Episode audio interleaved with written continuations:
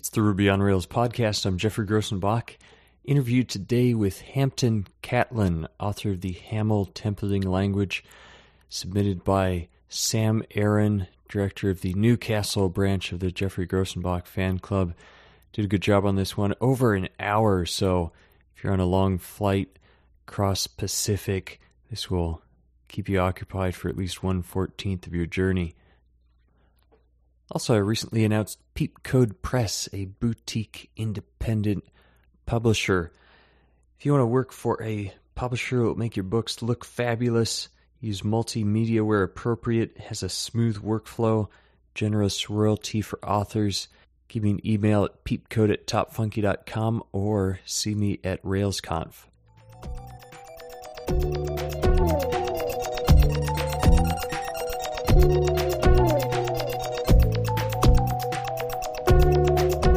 So here we are with uh, Hampton Catlin for the Ruby on Rails podcast. Okay, hello Hampton, how are you doing? I'm doing great today, actually. So you uh, I, all the way from I've Canada? I've settled down. Yeah, I'm, I'm, down, I'm here in Canada, and I've got my... Uh, glass of rum and coke right now. Ah, uh, nice. It's afternoon, so that's... yeah, it's uh, sort of a grim Newcastle day here today. I mean, it was... It's a grim Ontario day here. Well, yesterday we had lovely sunshine, and the day before we had snow. So, I mean, who knows? Yeah. Cool. It's it's still winter here, that's what I can say. Ah, it's not good. We need the summer. Okay, so, what's HAML? HAML is my venting of all the frustrations I was having with uh, conventional templating languages, basically. Well, so um, what kind of a vent? Is this sort of a, a loud vent or a sort of quiet?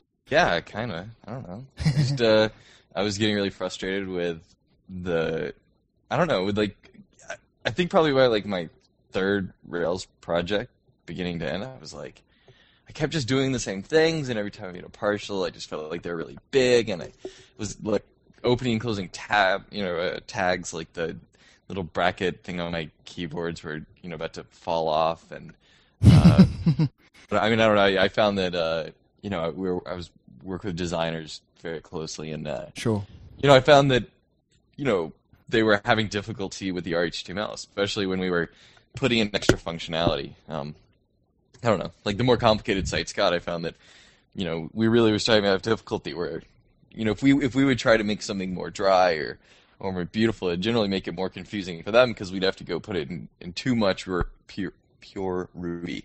And, right, okay. Uh, so you've, you've put quite a lot of code in your, your views.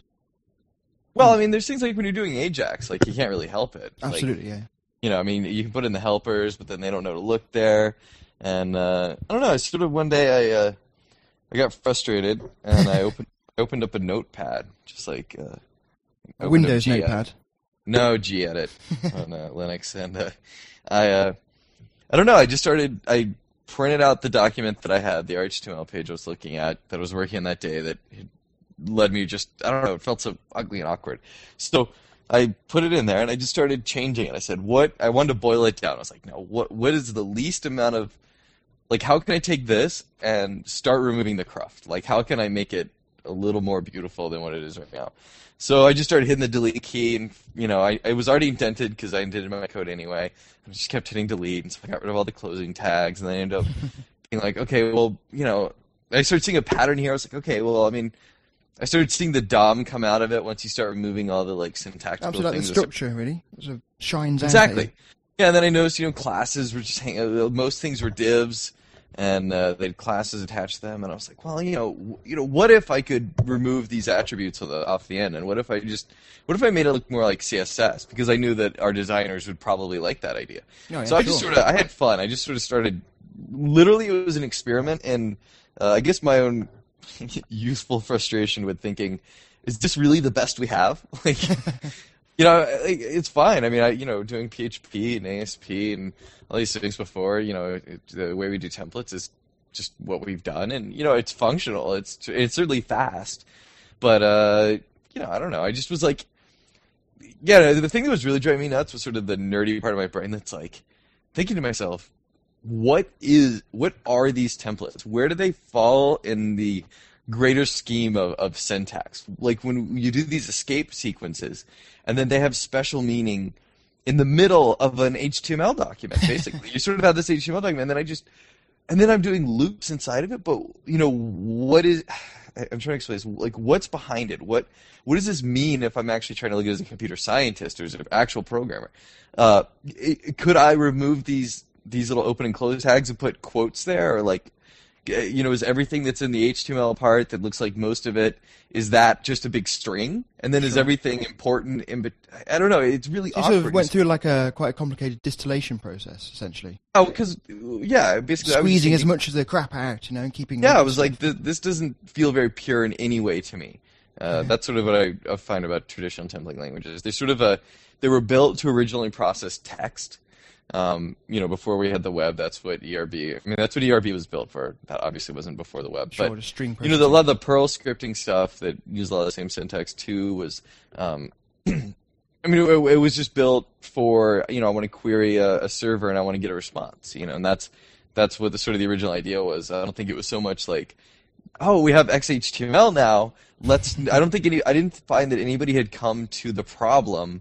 Saying, you know, we live in a world that's a little bit different now, and how can we uh, come up with an actual templating language that isn't pure programming code, but is a representation of the data behind it? Absolutely. Because, so it's not yeah, really just that, a string, it's like the representation of the D O M. Exactly. That's yeah, yeah. exactly how how I focus on it. And, you know, I mean, there had been things like uh, MarketB out there, and, uh, you know, a lot of people still enjoy using that. I, I just, I tend to find that um, some things are better at one job than another. So for me, I, I find that code is really great for explaining logic. Like, it's fantastic. I mean, I love programming, and programming languages are awesome at if you know if I want to loop over something or do some math or build an object or do all sorts of things. But to me, I I don't personally find them to be the most natural representation of structure of data, um, okay. which is a Actually, a particular uh, thing that drives me insane is I, I keep hearing HAML referred to as Python-esque, and it drives me insane. Well, it because there's a similarity, doesn't it, with the uh, the space indentation thing? That's it. I mean, and I've never even done Python. I wasn't even thinking any, like, Python entering into it is, I mean, I don't know. It's like saying, you know, uh, JavaScript is just like C because they use semicolons on the end or something. I mean, well, like, actually, they're, they're fairly similar, I think about it.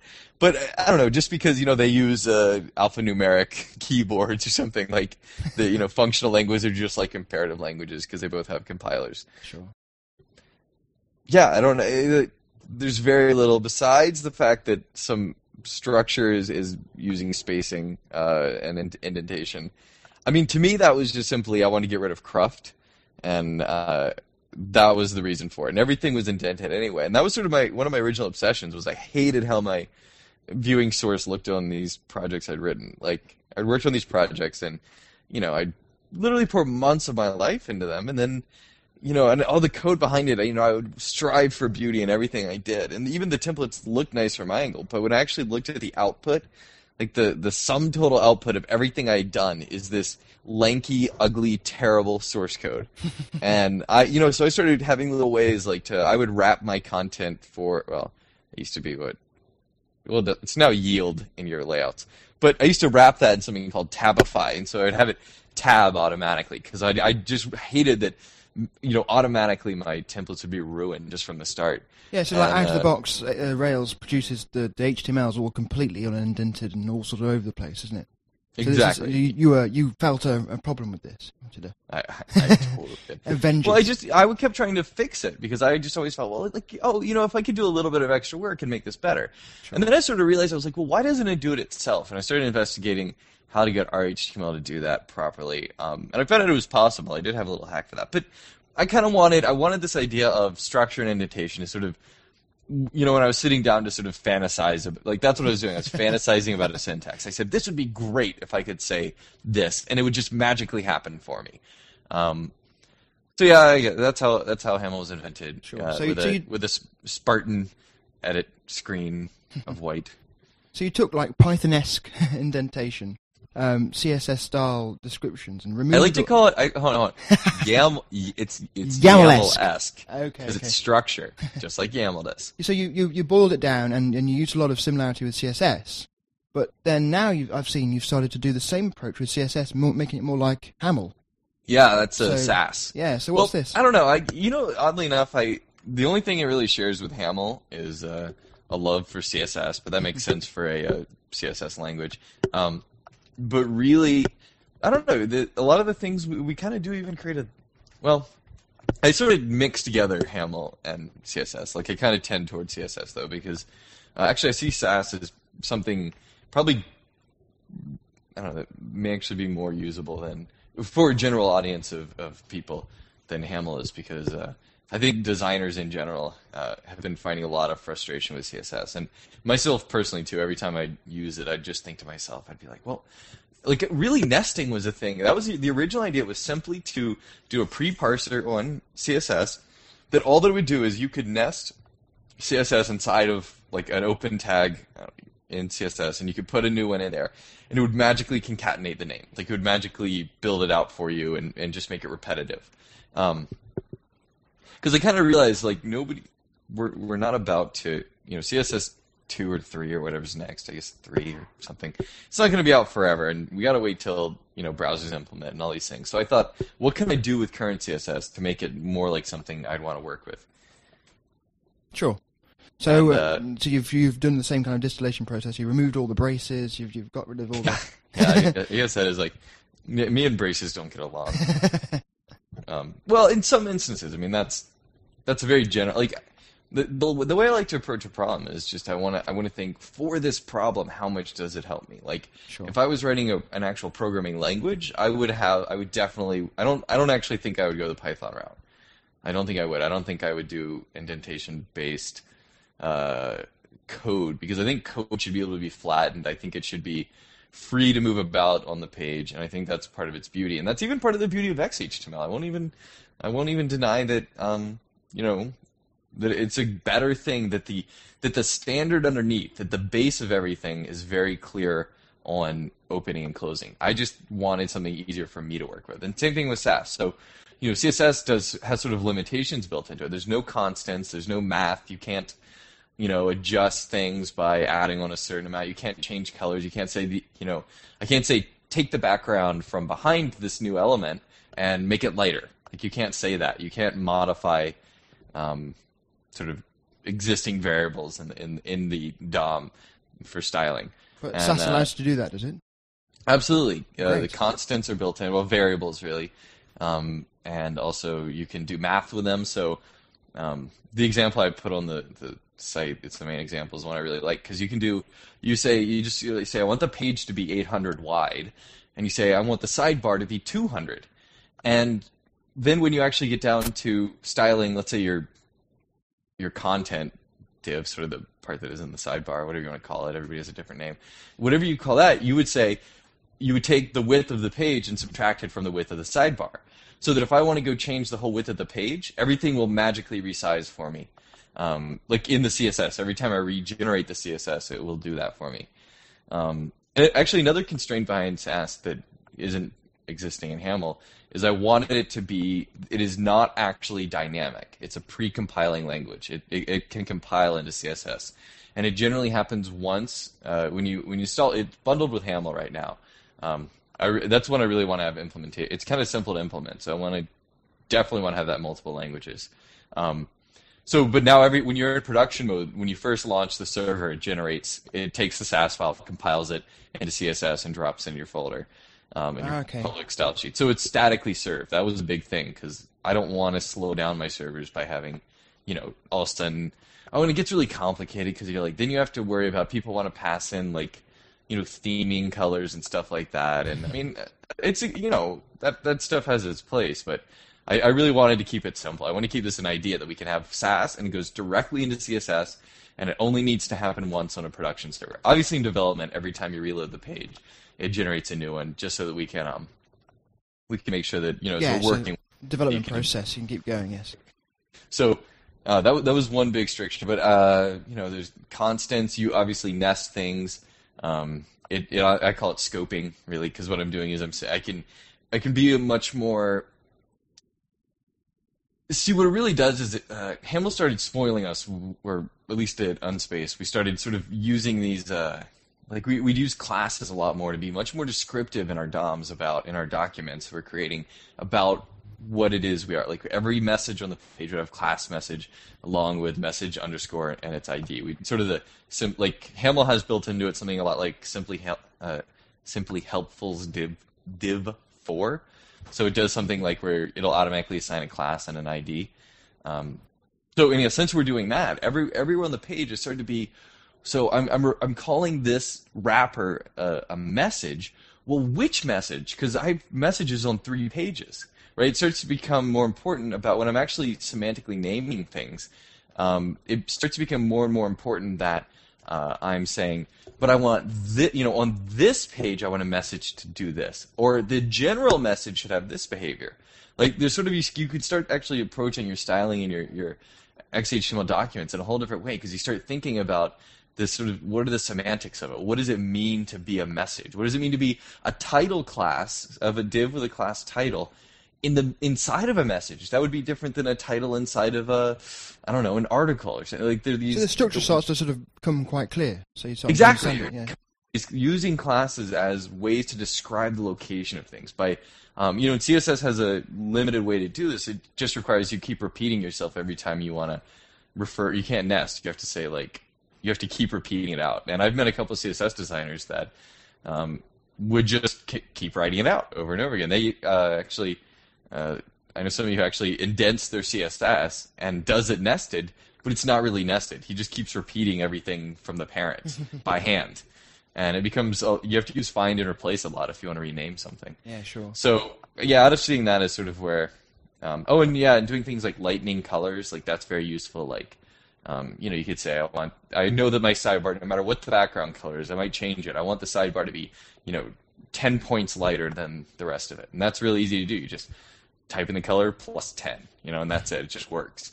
And it compiles out into an actual color, you know. It's not, there's nothing fancy going on. Oh, that's nice. Yeah. No, I'm excited about that one because I'm really, uh, I'm trying, right now I'm trying to build a, well, it's built. I'm waiting to release it a, a, a sort of laboratory where you can go in and, and designers can, start ty- they'll get a little bit of sample sass, and they can just start playing with it. They can start typing in their own uh, values and seeing what will come out. And they can, you know, hopefully even people in other technologies, I hope designers might be able to even find use, at it, use in it if you're doing dot net. You can go to the site, you can type it in, um, and then you can generate C S S. Cool. So, so in a nutshell, yeah. So why should people look at H A M L and Sass? What's the sort of elevator pitch for it? H A M L uh, is not for everybody at all. But it is, I believe, for people who are really uh, anal about their code. They want things to be really well structured. They love they love creating web documents, not just creating websites. Like people who really sort of uh, see their sites as something more than just some H T M L spread across, uh, you know, some pages with some random data interspersed. And if you if you if you have any any inkling towards that, I mean, I would definitely look into H A M L. Um, it's not. Some people don't. Well, you know, the thing is, the only people I've heard who don't like it are people who aren't actually willing to even try typing even a single line of it. Um, even the there's only one person I know who was initially skeptical, tried it, and liked it. Um, but I don't know. Right. Uh, you know, you whatever. Know, I'm sure. I'm sure that people have different ways of working. That's not it. I just I've yet to actually meet somebody who's like, yeah, I used it for a week and then I didn't. Um, ditched it. I've yet to meet that. Uh, in general, people tend to be. Well, I mean. I don't know. I get at least an email or two a day from oh, people nice. Just saying, thank you, thank you, thank you. Because I think this is something that's been a long time coming, to be honest. And, uh, you know, I hope other people have better ideas. Right. That's the thing, though. Like, it's not, Absolutely. I don't actually feel like I've invented the best thing. I just, I hope this sort of breaks open the mold where we can go, maybe we will rethink about these problems. You know, I think there's ways that we can generate, we can sort of think about coding in a whole new way. And the way we're working on the web and the way we feel about it. And if we can do that and break out of the mold of what we've been doing for the past decade, I think that'll really, I think there's a lot of ideas yet to be discovered. Um, I think there's a lot of creativity that's just waiting to be released. And that's what I'm really excited to see, what, you know, how does a dot net developer, when they uh, see H A M L, um, what's their reaction? What are the, what's the best solution for their tool set? Is there something that they could do that would be like this but different for them? Um Sure. Actually, yeah, that's. I'm going to be at ETech in a week, which, well, I don't know, probably be past by the time this thing hits the uh, airwaves of the internet. Um, but uh, yeah, that's that's why I'm really excited about that because there's going to be P H P and dot net and Java guys there, and oh, I can't great. wait to tell them about ha- H A M L and just see Actually, you know, my somebody, uh, one of my coworkers went to Microsoft the other week, and uh, they were talking about, they were like, "Oh, you guys did HAML," which was really kind of creepy. So they knew you, apparently. Famous in Microsoft. I, I don't even, I don't know. I, I don't even know what to make of that, because because he was like, he's like, "You sure you mean like?" I don't know. It was like, are you saying the right word? Is this guy not understanding? Like, um, so who knows? Maybe the next version of dot net will have something like it. yeah. Well, so, yeah. I saw uh, Eric Meyer speak last week at QCon, and uh, he introduced a load of uh, cool new features for C sharp and V B. Most of them are already available in, well, pretty much all are available in Ruby already, so it's quite interesting. Yeah. So they are, I'm sure they are looking at the community as a whole and trying to find out what's cool and trying to incorporate them with their technology. That, well, that's actually why my friend was there.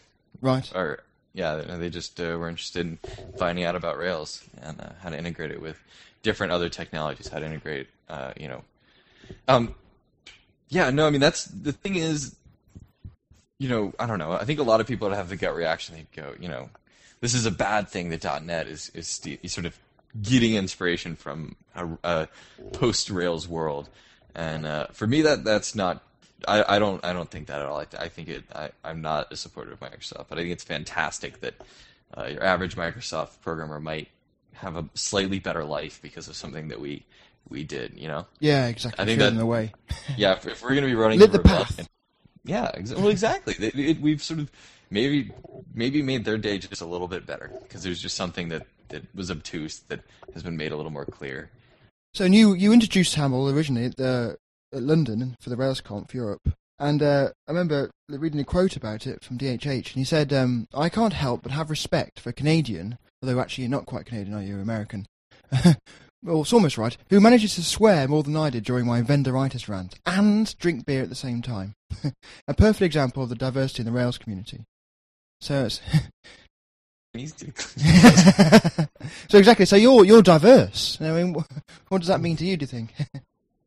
Um, I'm, I, I drink, I swear, and I, I have sex with men. Does that count? Diversity. Uh, well, I like, I like to think that I am, uh, as a white male, uh, bringing diversity to the Rails community.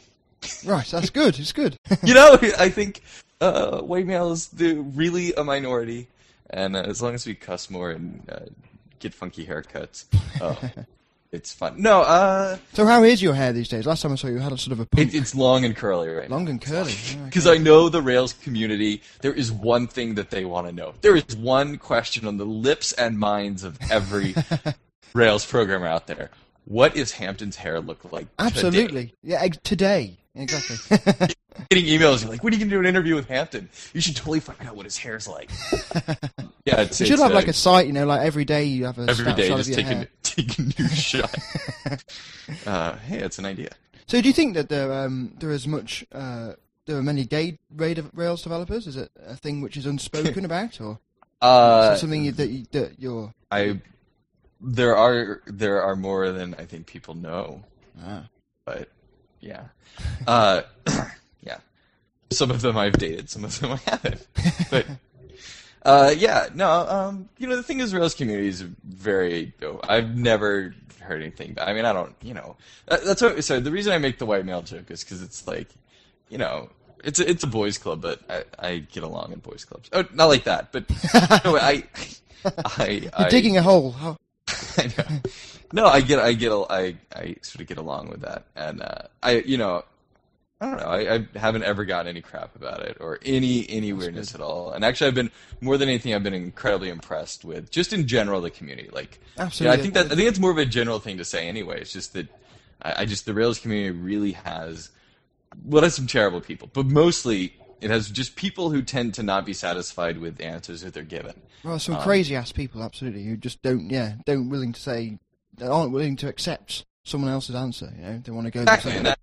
Just people tend to be much more open-minded uh, uh, about everything. Like you know, I, I don't tend to find. You know, the thing is, you think that you know, I, I call us the rebellion. Like you would think that us as the rebellion, we would, you know, hate the empire. But I, I find that's not true. Most of us have come from working in technologies which are sort of more settled and are uh, perhaps more traditionally minded than uh, Ruby and Rails are.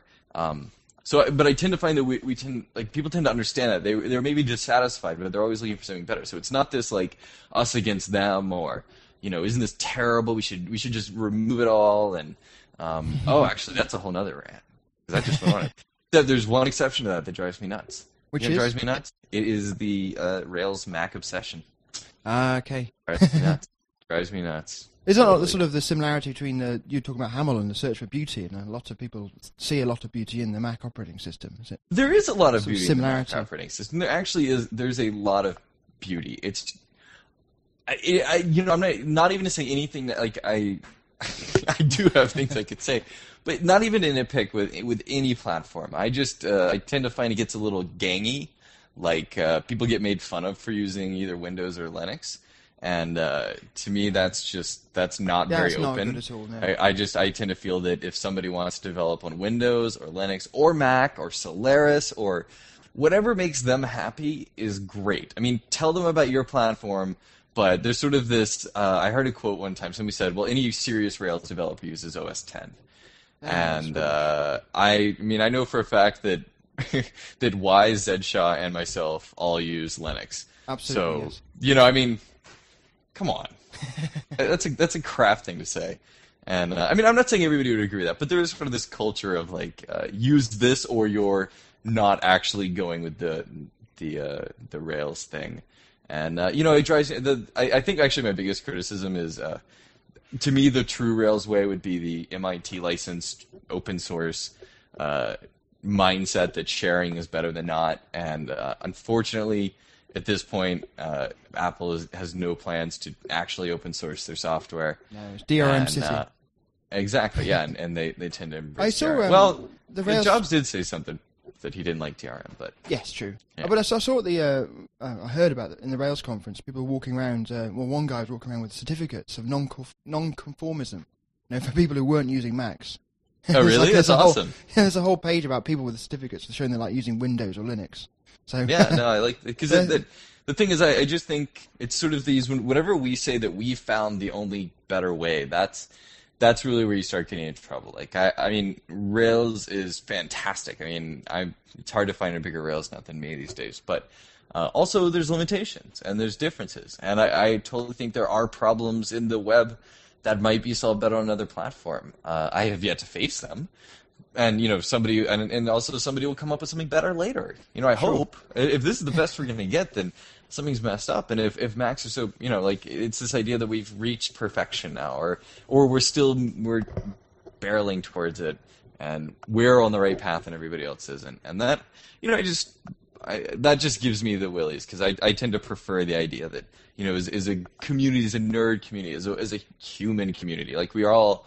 We all have different paths that we're working on, and, and whatever makes us happy uh, makes us happy. Absolutely.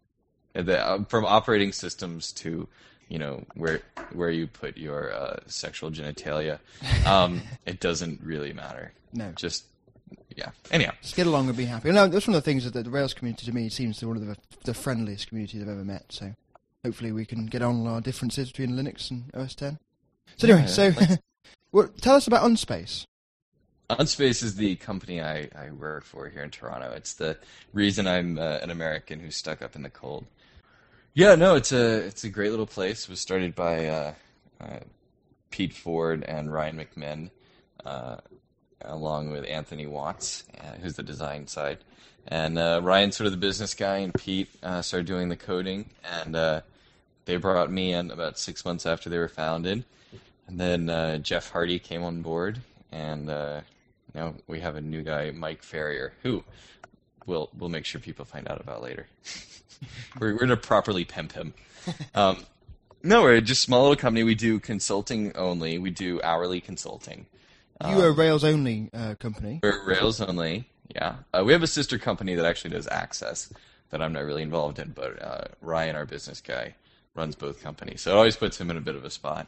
Um, cool. Actually, so no, you know, I, we've actually had really good luck. Uh, I can't believe I'm about to say this because it goes against ninety percent of the stuff I believe.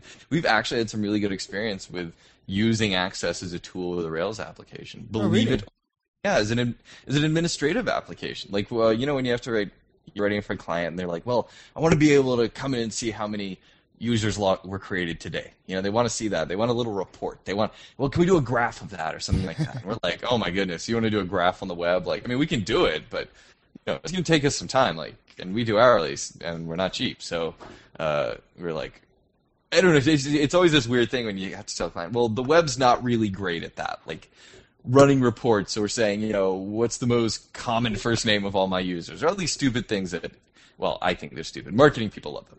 But all these sort of things that people want to do with their data, um, we've actually found that it's quite, op- you know, with MySQL, we just open it, you know, we just make sure the O D B C port's open. Access, you know, in a little, it doesn't take much, but it, it'll mate with that. And then we give the client the little access program, and he can click, and we have it make sure it's protected. He, get, he can sort, he can look through. Uh, you know, some of them we allow them to change. You know, if somebody wants to change an email address, the client can then very quickly go into Access and change it. You know, I mean, Access has a there's a lot of negative things to say about it in the past, but um, but if it seems to work, that's great. No, but for that sort of, it's very good at taking us having a, a user who's more of an information worker than a developer, somebody who just works in a company and you know can learn very easily how to sort of sort through data and how to run reports on it and how to Um, work with that data, and that's you know that's what it's good at, and that's what its original sort of intent was. Um, you know, besides keep you know, obviously people use it for data entry and stuff like that, but we're sort of more using it for the reporting side, uh, which can be very you know our clients love it. I mean, and it saves us a lot of time. We don't have to go in and write some boring scaffold back end for them to, to log in and, and do less than we can do with it. Um, so anyhow, yeah, Unspace. Uh, so what's the uh, business model like? So we do everything on an hourly basis. We don't have any set budgets. We don't sign contracts, except for the contract that says any work we do will get paid for. Uh, we will do our best to stay inside the budget that we've outlined, but it's only we call them estimates, not not budgets. Um, and we always try to uh, we stay in very close contact with the customer. We tend to grow the applications. We tend to be very, very opinionated uh, about the software, like very. Uh, Yeah, and but you know, clients actually tend to like it because we tend to tell them no a lot. Right. Um, trying to keep you know, clients a lot of times will have an idea, especially clients with money. They tend to have ideas, and they tend to go, "Oh, what about this?" And you just have to say, "No, we think that's a bad idea." And you'd be so surprised. I think most developers have this problem where we're afraid to say no because we're afraid. Well, what if they're not happy? You know, oh, well, they think I'm not a good programmer if I say that's too hard. Um, and that's how I think most contract-based web work is just. Runs massively over budget. Well, not over budget because there's a set budget, but somebody somebody on some side of the equation's losing, always. Somebody got a deal or somebody got screwed, whether it's a client or you. That's when you do a set price. Uh, nobody ever really knows what they're agreeing to in the beginning. You can spend forever doing specs, and you'll never even figure out if it's going to be any good or not. Um, so we tend to rapidly prototype. Uh, the, the budget is generally driven by the client. That's the biggest thing. Clients, I find, do the... You know, we tell them, you know, uh, I had a client today, we like, uh, it was a stupid little feature, but it was one we didn't have in. He said, well, you know, I'm out of, I'm almost out of, we knew he was almost out of money. He said, I want to do a forgot, uh, remember me on our, on the login. And uh, also a, an email for the forget password or something like that. And a, and a utility for changing and confirming your, reconfirm your email address. And I said, you know, uh, my first question was, have you gotten a lot of support requests for that? Right. Like, have people been, is this a, has this been a maintenance, like, we can do so it people in the back. Want it, yeah, yeah. Yeah, is it, is it, like, we've been having a problem? And uh, he said, no, I just thought we should have it.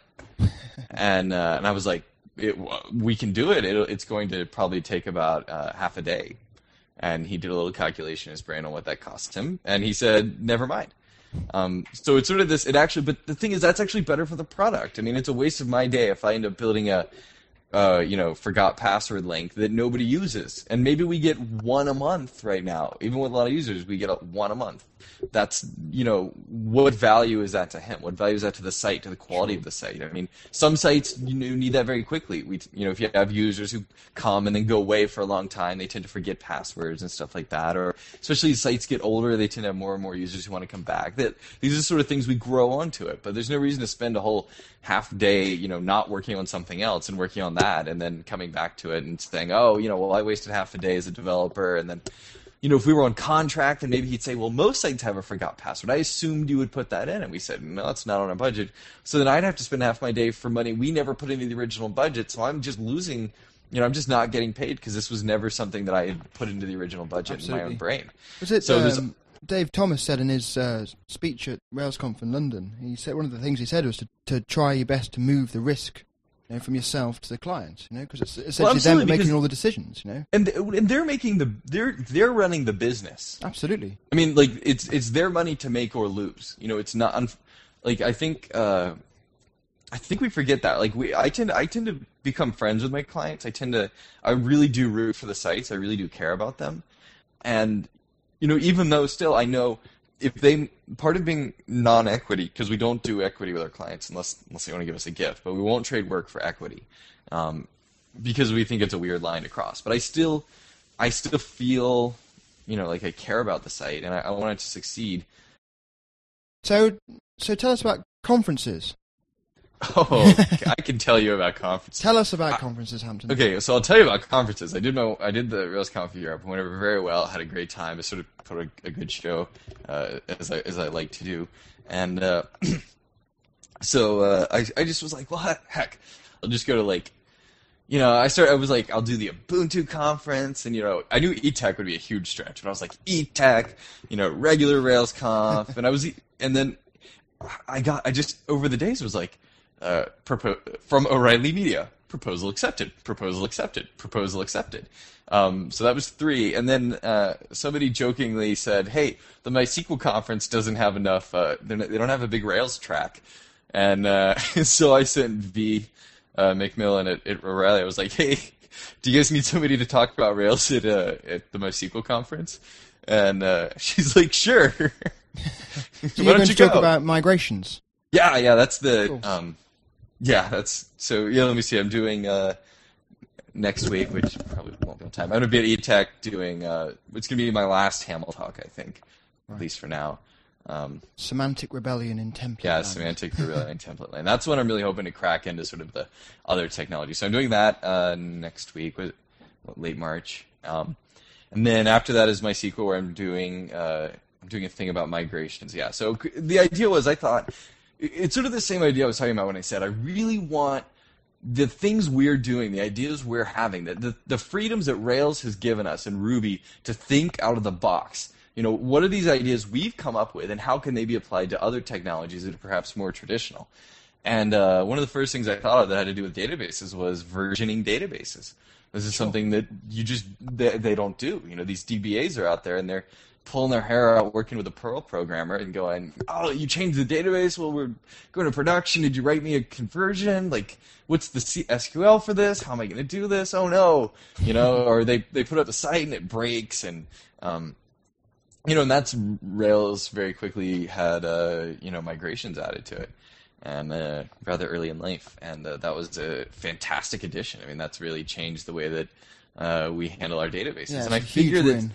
Right, you know, they're not going to – people in other technologies aren't going to use Ruby on Rails migrations.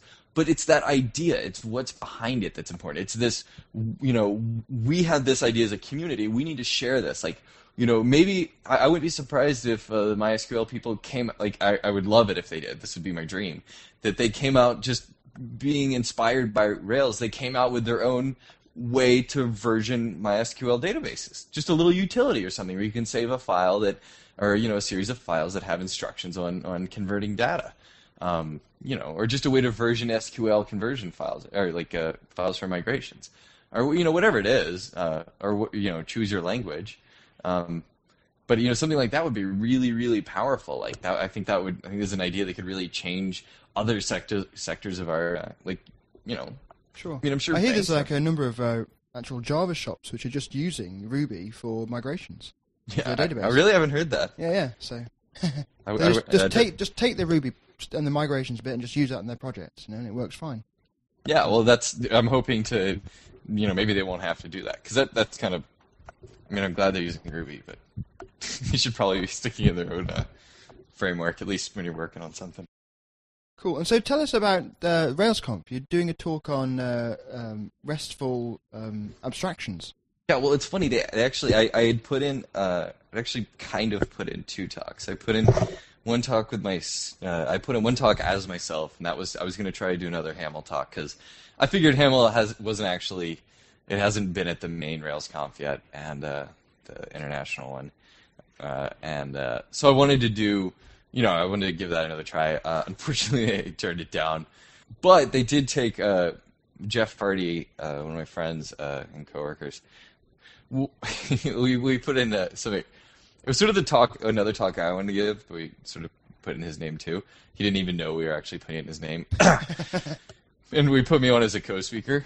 And uh, yeah, that one ended up getting accepted. And it's for um, a new REST abstraction that we've invented in house to use on our projects at Unspace. Yeah, first thing that happened was we started. We we went to RailsConf Europe. And we saw D H H's keynote, and that was the first time I I had been anti. There's, you know, the internet keeps around opinions you had in the past uh, way too well. Um, I'll probably be embarrassed by this podcast in a couple of years because, like, gosh, I was totally missing that. But uh, I was, uh, I didn't like REST initially, and I saw his talk, and I really, I really sort of got it. I was like, wow, like now I see that an eight, like especially when he had a. Uh, an active resource or whatever. I, I I really got. I was like, A P Is aren't just sort of obscure. To me, they'd always been this sort of nirvana ideal. Like, they were just like, well, wouldn't this be cute if we could integrate with other applications? And people were talking about it. The marketing douches were kind of talking about it. And I was sort of like, I, I don't know. It just it never really hit me until I saw D H H open up, build a quick little uh, resource sort of reader thing, and just started, you know, interacting with the database, even though he wasn't directly connecting to the database through the web service. And I was like, he did finds and all that, you know, like it was... Absolutely, like it was a local thing, yeah. Yeah, exactly, and that, that just totally, that really drove it home for me. I'm like, this is what we need to do. We go back uh, home, and we started doing a couple of projects. We're using the uh, resource scaffolding, um, which I think is how most of us got started using it. So we started using that, and we started finding, like, we'd want to nest some resources, and there's almost no security built into that scaffolding at all. We it, it's we found it really slow to handwrite our own. I, I like to be a very, very, very fast programmer. I pride myself on my ability to add features very, very, very quickly. So, you know, for me to want to add comments to something, and it would take, I'd have to go, okay, well, let me go copy and paste or my index action, and then, or let me go, you know, look it up, or let me try to remember and retype the same thing again. But, you know, build in whatever security I needed to it. And I, I just sort of started seeing these patterns happening. And so Jeff actually took, he was sort of the initial spark on this. He took the application, he took, it, sorry, made it a little, something in the lib folder. So you would include uh, a REST controller. And I sort of liked it. I was, I was like, sweet, I, now I don't have to keep rewriting this stuff. But obviously, like, there was no way to say, to turn off different things. There was no way to customize it. And uh, so it's, I started thinking about it. I started thinking, well, you know, what are we really doing? I started looking at the patterns that I was doing. I was the parts that I was repeating in every single one of the REST calls. Like, the generally it was always the name of the controller. Uh, so, like, uh, let's say messages controller, and then I would know that the message class model is what I wanted, because that's like we. If as long as you name your controller after, sorry, as long as your controller is named after the model, you can, without even any special thing, make a very good guess, at least, at what the model is. And, you know, with a little metaprogramming magic, we can load up that class and ask it to do a find all. And then every time I want to take whatever that collection is, uh, with a little more metaprogramming, I'd like to name it at messages, and I'd like to make that available to my H T M L template. And uh, then I'd like to also call two X M L on it, perhaps, uh, and uh, also make that instantly available as an X M L feed. Or maybe I want to tell it to turn on R S S, which would magically change my response block. Anyhow, so I started sort of I started thinking in that zone. And I started thinking about what are the what am I changing? What is the part that changes? Where would I where is most useful if I had like callbacks perhaps built into something? I sort of thought, you know, maybe there's an after create or an after index, or a response for index method I could sort of override. I, I don't know. I was sort of thinking these sort of... And I went through a couple of very experimental prototype versions of the syntax. And uh, actually, one of the prototypes we're actually using in all of our current projects right now. Um, sort of how HAML started. We started using it internally first for actual okay, projects. So it's actually and, in the real real world. Yeah, we're, I mean, heck, it's project breakout dot com is using it. Um, that's actually full REST resources built out of, um, it's called Let It Rest, sorry, is the, what it has ended up coming out of it. And the syntax we have come up with now and the way to implement it is, it's, I have to, I have to say, I, I was at first skeptical because I just didn't know, nobody's been able to so far take controllers and do anything with them. Really. I mean, I, sure. I've yet to see anything that's been like, oh, wow, you just improved controllers. Um, they've sort of been that zone we don't touch also, along with Action View, right? I mean, Active Record is this fantastic little library that, that's in Rails. But Action Controller, I mean, it's got some nice stuff in it. It's pretty simple. I just define the actions I want, and they just kind of happen. Um, you know, I sort of hand load up most stuff, or I hand code what U R Ls I want, and I make those work with routes. And then, you know, Action View, I wasn't really thrilled with R H T M Ls. Yeah, I can do this. I would keep doing, yeah, same thing every time. And so, anyhow, uh, it's worked out really well. What it, what it's ended up doing is the amount of time it takes to implement now a controller, if something basic or complex, is much shorter. I my uh, my thing is I can implement a, a comment controller in about three to four minutes, um, and, and have comments working. And one of the you know what's one of the other things really interesting that it's led me to is if I sort of by constricting away my controller. I mean, there's a lot of hooks in there to do custom things, right? I made sure there was lots of hooks, lots of overrides, lots of ways to make sure your variables are scoped. So I can, like, when there's a nested chain, I'm preloading everything in my U R L, my REST resource nested U R L. Anyhow, I'm preloading it all, and I'm doing all this magic. But it sort of constrains you, too, in a way. Like, I don't, every time I have to write an uh, after create or after show index or call or something like that, or after create fails, um, any of these callbacks, and I have to implement them, I always feel a little, well, dirty. Because I'm like, this, sh- like, my model should be able to make some of these decisions itself. Like, if I tell a model to create itself, whatever I pass in as params through the, the web service, through the controller, by the time I get a create command at, the, at this model, like, I shouldn't really be needing to do stuff around it. Like, a very well-built model is a model that truly itself is intelligent about how it needs to behave. So as an example of this, uh, we're doing an online application system uh, for a, a Canadian government thing. And one of the one of the sort of design uh, ideas we had was that th- this is a these applications, there's a lot of them, and they change often. So we really uh, wanted it to be easy to go in and, at will, modify the views, which would actually, when you like when you view an application page, the moment you hit save is when all these key value pairs are saved, which are what are on the page. The the realization was that we don't actually have to put, if somebody wants to put in a fake field or remove one, they're making themselves, uh, well, they're going to either get themselves in trouble or make themselves ineligible. Because in the end process, when all this gets printed out and a jury looks at it to make the, it's a grant system, anyhow, when they actually have to make the decision on it, that like disqualifies them. Just like a normal application, if you have a physical paper application, I cannot fill out a field or write in something on the side at will, right? I mean, the, what I'm trying to say is we, we sort of got came with this idea that we should have sort of dynamic uh, field names, basically. And I ended up being able to do something with my parameters um, by using an a- attribute reader, uh, attribute writer, um, called update attributes. And I was able to do using the by using the uh, Rails sort of parameters way. I was able to have it so that I didn't have to change the for the entire for running the entire application. The controller is five lines long. That's amazing. That's for everything. Because the deal is the model is concerned. The model takes in the parameters and Absolutely. It so think looks at them that and makes it. Right, right, exactly. Yes. Who did a, that? Was a Jameis? Yeah, exactly. Yes. Yeah, yeah, it was the fat, fat, uh, fat model, skinny controller thing. So that's that's exactly. And the thing is, Let It Rest totally almost it encourages you to do that because I could have said, well, I want to pre-process a little, and if I say, no, no, no, no, my model needs to be able to make the, these proper decisions, like, and especially like at auto, uh, it'll do auto associations for you. Let It Rest will because uh, especially if you have a you can tell it to to force an association. So, like, if you create a new message, I say force association with, and then I put colon user.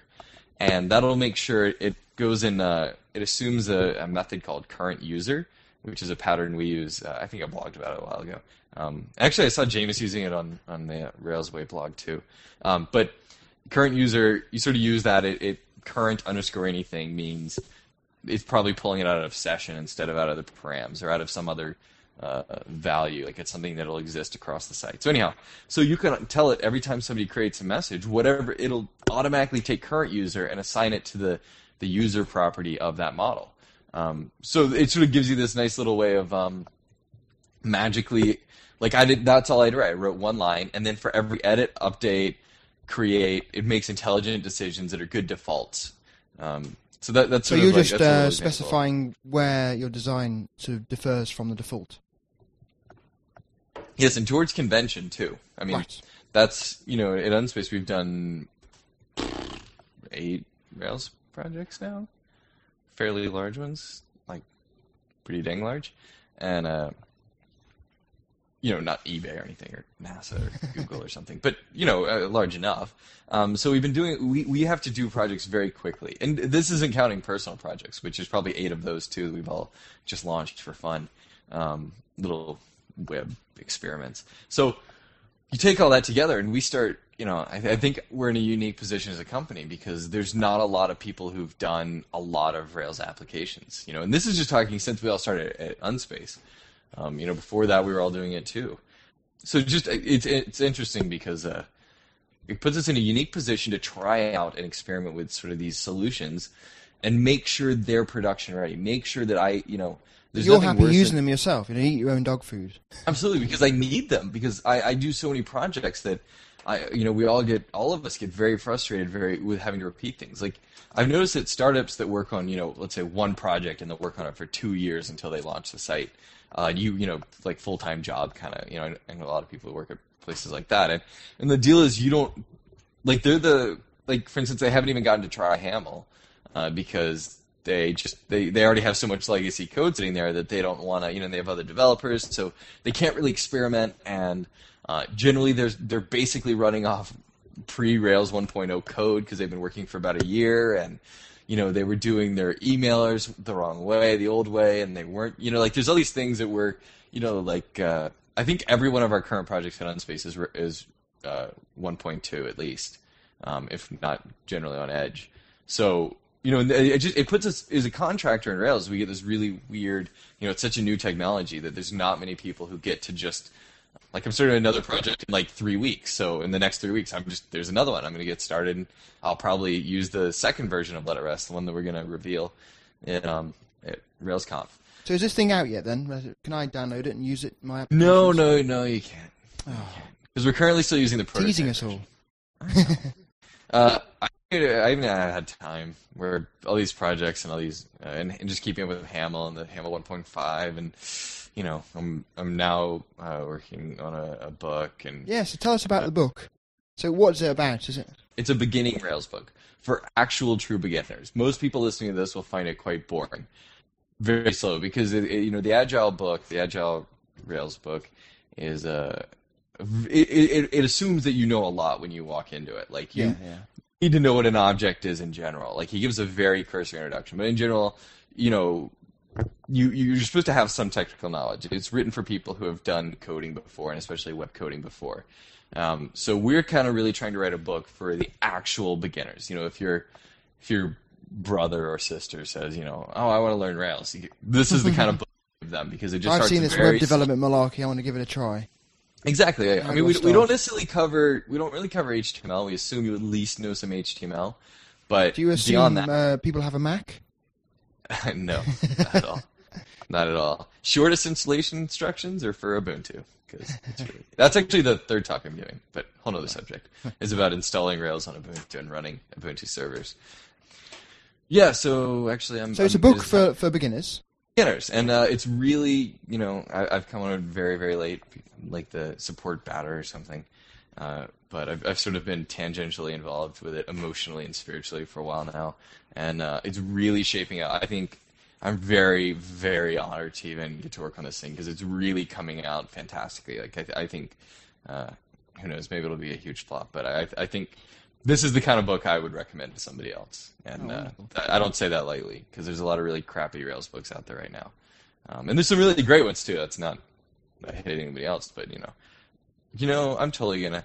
Is there deformation laws? You know, you know what's the worst single Rails book that has ever existed on this planet? Oh, if I, I want to send a copy of this to D H H because I think he would, he'd begin to cry and he would throw it and he would tear it in half and, and run down the street and like strip off his clothes, screaming, you know, uh, Stella. You have not understood like me. Yeah, it's it's the it's the W Rocks Rails book. W Rocks Rails. I have not heard of that one. Oh, uh, that's probably a good thing. Because we, you know, we've been to to learn about, you know, we've been doing a lot of research trying to find out what makes a really good beginner's book and what are the books out there right now cover and how can we make sure we cover the right things and what did they do right and what did they do wrong. Like, we're really trying to, you know, uh, we're way behind schedule, but uh, it should be coming out in May.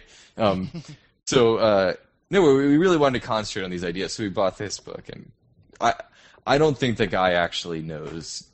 I just want to make, yeah, yeah, Doctor Stephen Holzer. I would like to have a conversation with you, Mister Stephen Holzer. Um, the the book goes in a completely random order. Uh, it doesn't even cover. It's not written with objects nearly at all. Active record. I don't even think he covers. Like, it barely covers associations. The projects. Uh, the H T M L is all invalid. Uh, he he it's a beginner doesn't. Book. It's a beginner book, and he doesn't even seem to know how to code Ruby. Like, it's not even Ruby. Like, you know, I, I gosh, I'm being harsh here. And then, you know, somebody's gonna read our book and just be like, "Oh, look, these guys made a small mistake." No, this guy does not. He he's apparently, the back cover says he has published, um, I think it's something like a, a hundred books or something like that. Ah, uh, prolific think, writer. Yeah, prolific. I think it's a nice term for it. Um, just turns them out, and it's like, oh, uh, I mean against Windows, but uh, yeah, no, they're all Windows screenshots of using like actual Windows Notepad. And, oh, he uses I E, which, uh, I'm sorry. You know, that, there's no excuse for that. But use Opera, or actually use what you want, but don't write a book about it. No, it's just, I can't even explain to you how bad it is. Please don't buy this book. And so I, so the, the book you're writing, well, you're helping with. I, I'm done with my rant about how terrible that. Keep ranting. No, so you, how, I can how, quote it if you want. No, absolutely. So where where where was the most most of the writing actually taken place? Did you do it at, at your desk? Right now, I'm I'm at, I'm at uh, Jeff's wife is a teacher and she's at work, and I'm taking a break out of our writing today to to do this interview. Uh, no, we were mostly uh, well, one of our co- uh, Clovis is in Dubai, which makes collaborating with him kind of hard. But uh, no, I'm here in Font Hill, Ontario, which is a, a huge town of literally hundreds, and. Yeah, and uh, you know, Jeff has a huge sprawling house, of course, because uh, it's uh, in the middle of nowhere, and they're cheap. Uh, unlike me in the city, where you know, pay per inch. Um, no, we have a writing at home uh, at his house mostly every week. And uh, so, how, do you have any advice for people who want to potentially write a book? Don't you know, do it. Don't do it. No, don't do it. Um, it really is hard. Especially if you want to do it well. I mean, I think I could have written a Holzner-esque book uh, pretty easily. Just kept, just keep typing. Don't make grammar mistakes. Do a lot of screenshots. Type in code. Like, I think, it, to be honest, he wrote the book while I was learning Rails and Ruby at the same time. Uh, it's pretty clear. And uh, you know, I, I could have, we could have done that. Like, if if you want to write a crappy book, go for it. You can brag about it, tell your friends. Your mom will be really impressed and proud of you. Um, you won't make any money, but it's all right. Unless you're at one hundred, then you might, you know, be doing all right. I don't know. I'd heard the term labor of love before. It's, I mean, uh, you know, coming onto this book for me, it was actually a, a hard decision um, with all the stuff going on because, uh, but, you know, in the end, it was really like, you know, how much value is it to be able to say author of, uh, which is quite a flattering title, except it's, you know, what's that worth at what point in your life? And and can you be proud of that work? You know, how many people can just claim to be an author of a book that's just not very good? And, uh, you know, it's sort of, uh, if, it, I think if you have a passion for writing, start writing it. You know, write the book before you get a publisher. That's probably what I'd say, too. Just start writing. If you can do it without a publisher, then it's about the same as doing it with one. Um, you, if you walked into a publisher today with any sort of Rails book and it was half written, you would instantly be brought on board. But do the first half, write half of a book before you bring it there, because you don't, it's more fun when you're doing it yourself, and you'll also realize how incredibly hard it is to explain yourself well. It's it's just it's it's stressful. It's difficult. You worry about it. You you know, just like when I always take showers and think about my coding, but sometimes now I take a shower and I think, oh, well, I can explain this better, or maybe this chapter could be cleaned up a little, or maybe this should be our example. So you know, a constant refactoring process, then, really. Actually, I mean, if you don't have a job or something and you want something to do, write a book, go for it. But if you actually have to, you know, pay bills and keep working and, you know, run open source projects and travel speaking, if you want, if you want to do all that together, I would not recommend it. Um, so I don't know. I mean, whatever. It's a personal decision everybody has to make. If you can't write, don't do it. Please, there's enough terrible books out there. Rails, we need to make sure we have good books out there. Um, I'm talking to you, Doctor Steve Holzner, P H D. Right. Well, less of the uh, P H D hatred here. Sorry. Oh, yeah. How... Yeah. P H Ds are great. I'm, I'm not. I'm well, they're not at all, to be honest. To be dropout. They're a nightmare. I mean, I'm still writing my thesis up as well, and all the advice you've given about don't do it thing absolutely applies. It's really very hard. Um, no, yeah, that's actually it's very true. It's like getting a doctorate. Yeah, it's it's nice to, you know, it's something that, that will never go away. And sure, that make that makes it better, but um, yeah. So does herpes. I mean, you know. Absolutely. But uh, was it worth it to get it? That's the real question. That's the question. Sometimes it is. So have you um, got anything else to say? Anything to, to shout out whilst you're, you're, you're on your uh, platform? Yeah, uh, what would I say? I have, I have a lot of things that I'm able to rant about, uh, so I don't even know what the last one would be, but uh, except for uh, give H A M L a try. Oh, yeah, there we go. That would be my thing. And uh, if you think you can do something better, then do it, because I'd love to, see, I'd love to use it. Um, give it a try. Uh, yes, it looks weird for the first couple minutes you look at it, but then very quickly, if you know C S S, your brain will start to parse it. I promise. I could do like a, I could do like a, a, a challenge or something. Like, you know, if anybody uses it and really can say they actually hate it after they give it a real good try, you, you know, give them the money back. A lollipop. Yeah, give them money back. My open source code. Um, no, but yeah, I just I encourage people. People tend to be afraid to actually try something new. It's easy to change your application layout. That's the good one, because that'll actually make sure your whole page looks better. And uh, and when's yeah. uh, when will Let It Rest be out for people to play around? I will probably going to release it at RailsConf. I mean, I think we'll, that's you know we, we didn't release H A M L until we were actually at the conference in London, so you know I think I'll probably do the same thing again. It's kind of fun to, to give a world debut. the The syntax that's current there are, there is some syntax you can see on the web about it right now, but uh, it is not the official syntax, and it won't be what's in the final release. We're kind of cleaning it up and doing some crazy new cool Ruby things to make it more fun to write out your controllers. Cool. So stay tuned for that. Okay, well, nice speaking to you. Take care. Thanks, man. Okay, goodbye. Bye.